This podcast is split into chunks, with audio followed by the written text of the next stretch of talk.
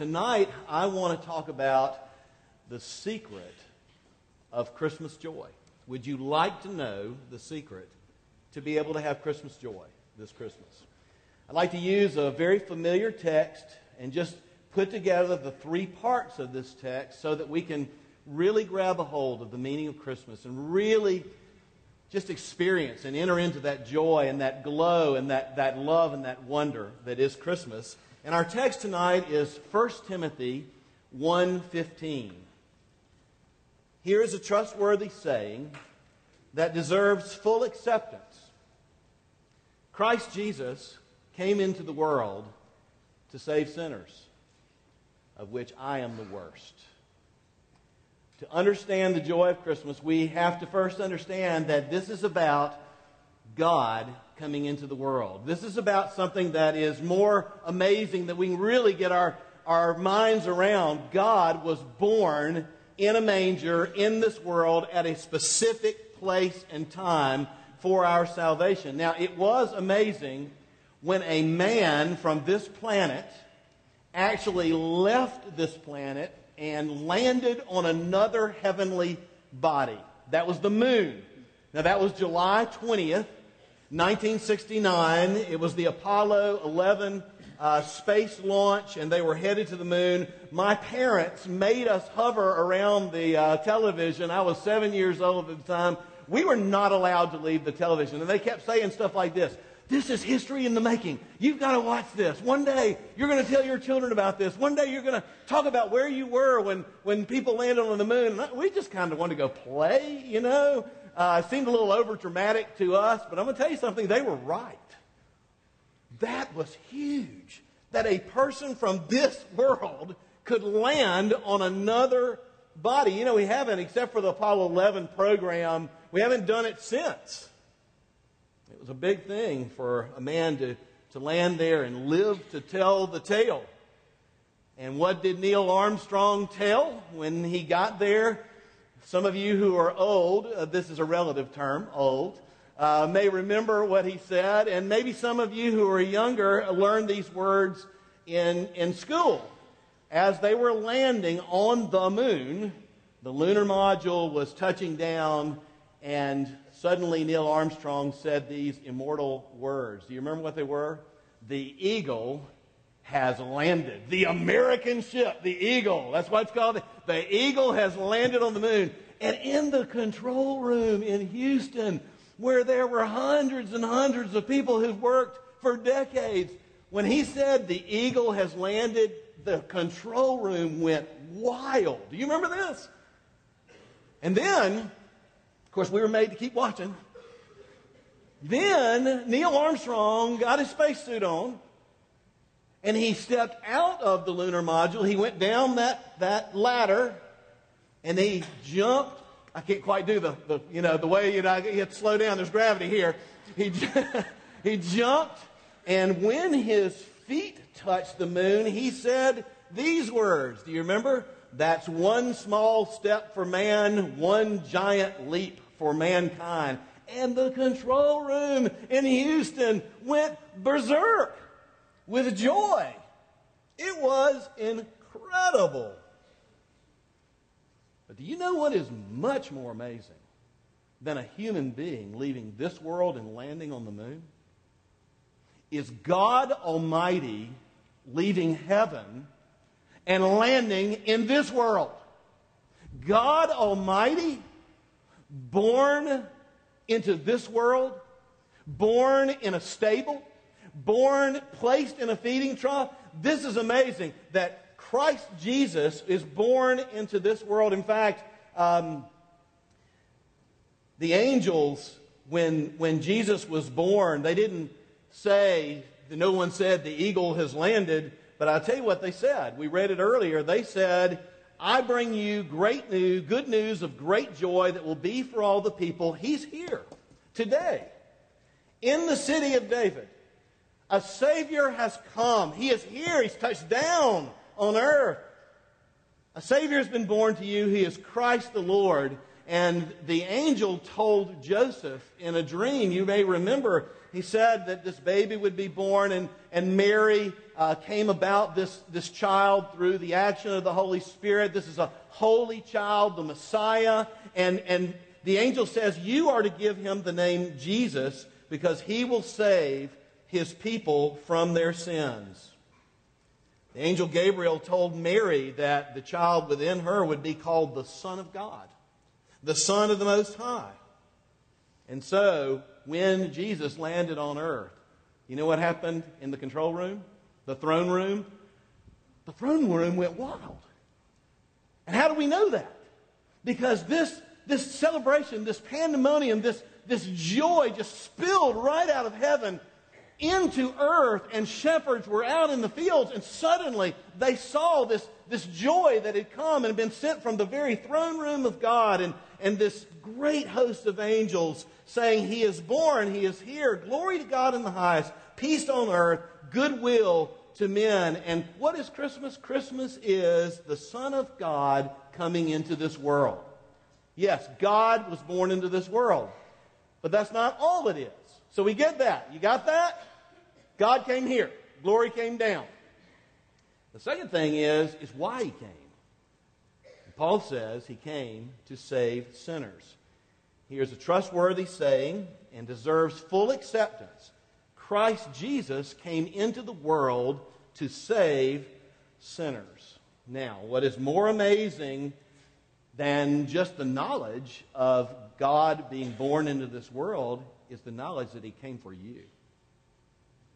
Is the knowledge that He loved you, that He would leave heaven, that He would be born into this world, that He would be mistreated by His creatures, that He would be killed, crucified, and, and raised from the dead. In tonight's text, 1 Timothy 1:15, the Son of God is called Christ Jesus. Here's a trustworthy saying, worthy of full acceptance, that Christ Jesus came into the world to save sinners. And what Christ Jesus literally means is the Messiah who saves. You are to call his name Jesus, for he will save. Christ means Messiah. You know, Jesus Christ, Christ isn't his last name. It means the one who saves, who is the Messiah, Jesus the Christ. Christ Jesus came into the world. Why? Because he came to save sinners. And you know what? We need to be honest tonight about who we really are. We do a lot of faking. We do a lot of, of trying to clean up and, and divert people from really seeing who we are. But if we are honest, we, we would have to say tonight that each one of us, all of us, are selfish. We are selfish people, and we, we just have ourselves at, at the center of our lives and at our core. We can't stop ourselves from being selfish. And we can have a better hour than another hour. Or maybe a better day than another day. But you realize at the core of who we are, that's just who we are. We can't stop ourselves from being selfish. Now, the Bible has a word for this selfishness. We're sinners. It's just who we are. And, and so Jesus comes into the world as God being born for our salvation. But what we learn is when, when this whole thing about sinners is brought out is we learn, oh, I see, Jesus is the gift that I needed most because of who I am. He is the gift of salvation and a relationship with the Holy God that I could never get to because of my sinfulness, he is the gift of forgiveness that I can never earn on my own, that, that God Himself has purchased for me, and pardon and, and release, and, and not ever having to go back, and being forgiven and, and wiped clean, past, present, and future. Doesn't that sound great? He is the gift of love and Christmas joy for every day of the year.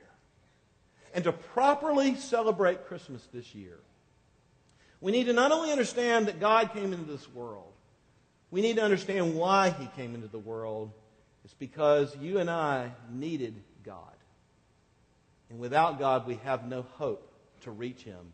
That's why God came and did it. You know, have you ever thought about it that way? Everybody's trying to find God. Everybody's trying to go to God. And, and Christianity says, no, all sin and fall short of the glory of God. Just stop all that. I'm going to come find you. I'm coming down to you. And I'm going to do everything that is needed for you to be lifted up into my arms and into my joy. You see, that's why the meaning of Christmas is Easter. That's why the meaning of the manger is really the cross. Because this is where God came and rescued us. And by his own self initiatory, self sacrifice, left heaven, paid the price so that we could know him and we could be free. Can you say to God tonight, Christmas Eve, 2012, can you say to him, Lord, I'm a sinner and I need you?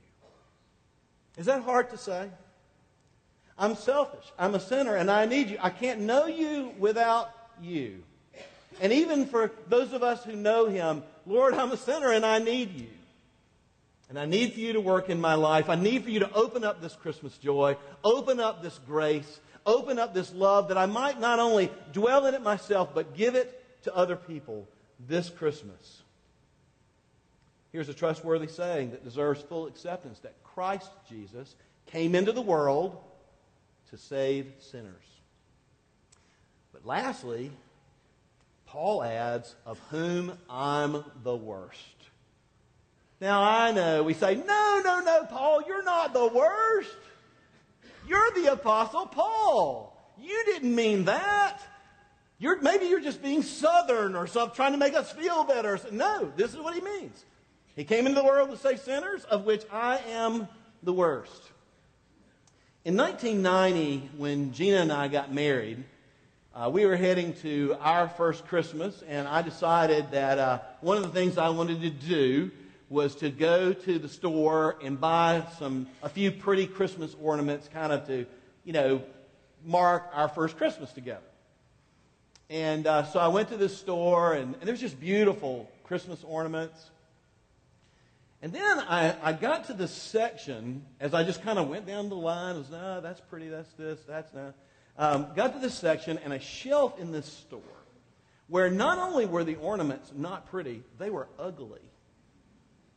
It was the bargain shelf of Christmas ornaments. And, and I got to tell you, um, when I say the ornaments were ugly, I mean they were, it was like a joke.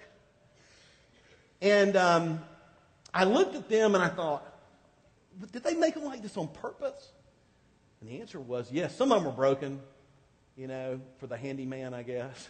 This was back in 1990 when China was just kind of coming online. I saw a friend coming in that goes to China a lot. Now they make, you know, it's amazing how the quality of their their stuff has gone up over the last few decades. They've just kind of blown past everywhere, everybody, but not in 1990. You got stuff from China in 1990, good luck. Well, all these ornaments came from China. And I'm, I'm trying to think, what, why did they do this? And I think what it was, as I stared at it, I think it was an, an initial Oriental Chinese attempt at Santa Claus by somebody that did not know at all who Santa Claus was. Kind of got the pot belly, uh, but just painted him green with, without a face. But what he really looked like, this little man that, that, that I ended up purchasing, he looked like a little Christmas Buddha, is what he looked like. And I said, and I bought him. I bought him. And um, I did not give it as a gift. I just snuck in and hung it on the tree when Gina was not looking. Yeah. and our little Charlie Brown kind of Christmas tree that we cut ourselves.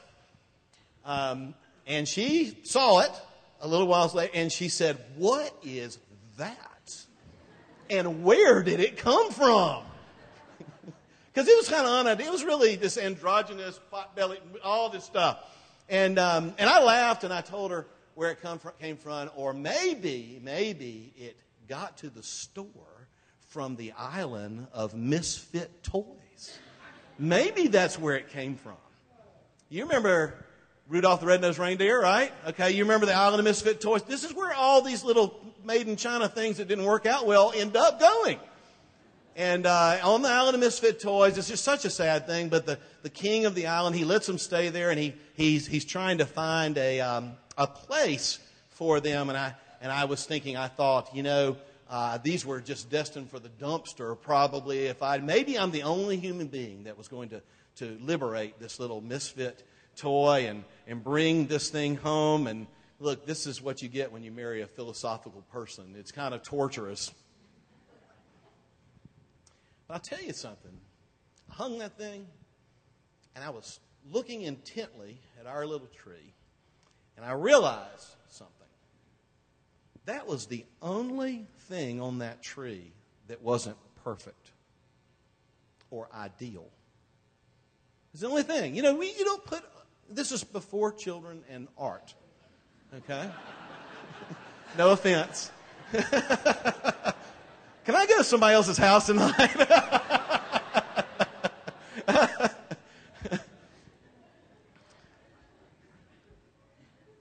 and you know, all these years, I have not been able to bring myself to get rid of it. Now, I should have brought it tonight. I actually looked for it today, and I, I couldn't find it. It didn't make the tree this, this year. but I, I've not been able to, to get myself to get rid of it because that ugly little green man was the only thing on that tree that really represented me. Now, I'm not referring to the pot belly necessarily. what I'm referring to is my brokenness and the ugliness of my sin. It's uglier than that little green thing. In our text, Paul not only agrees that he is broken, that he is sinful, Paul says, I'm the worst. Now, this is not, in case you're wondering, based on his knowledge of his past. For those of you who know, Paul had a past as the, primary persecutor of the church in Jerusalem. No, Paul actually uses the present tense.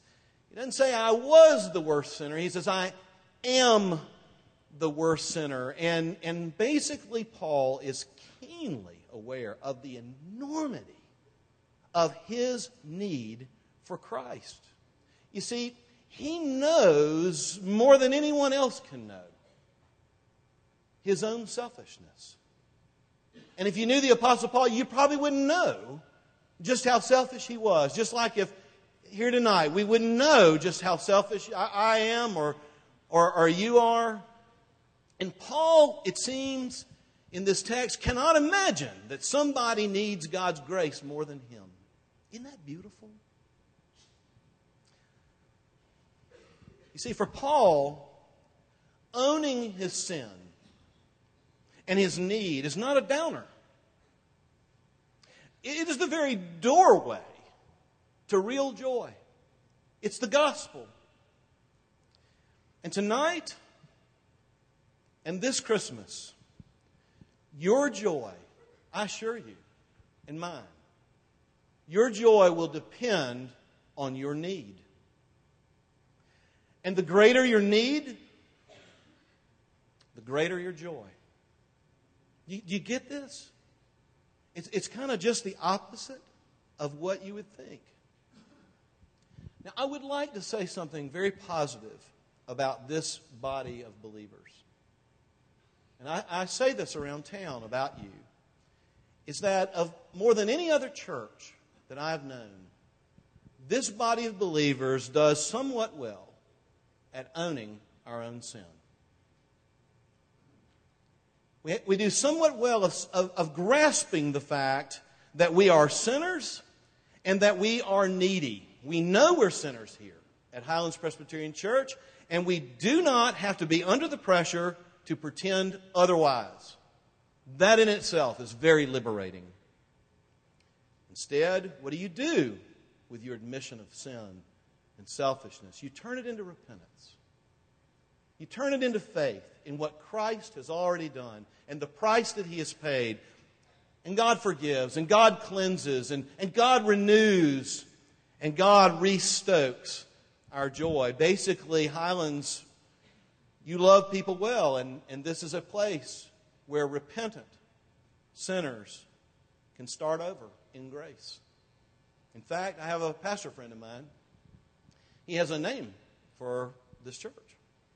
He calls this church, interestingly enough, the Presbyterian Island of Misfit Toys.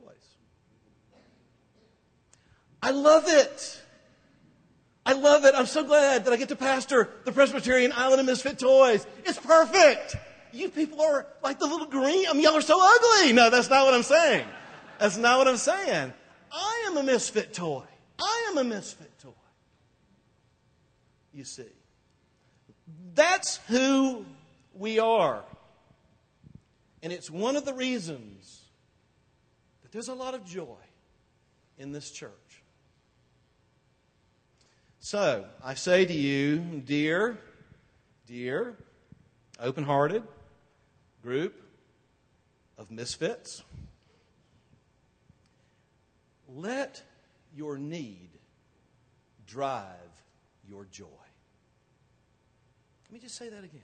Let your need drive your joy this Christ- It is there for those who need Him and put their faith in Him. This is a trustworthy saying and worthy of full acceptance that Christ Jesus came into the world to save sinners, of which I am the worst. Amen? Amen. Merry Christmas. Let's pray. Lord, would you seal the truth of these words and the actual reality of your grace to our hearts this Christmas? Would you release that Christmas joy and would you cause it to spill over onto the lives of other people and bless our families and even this community in the days to come? We pray in Jesus' name. Amen.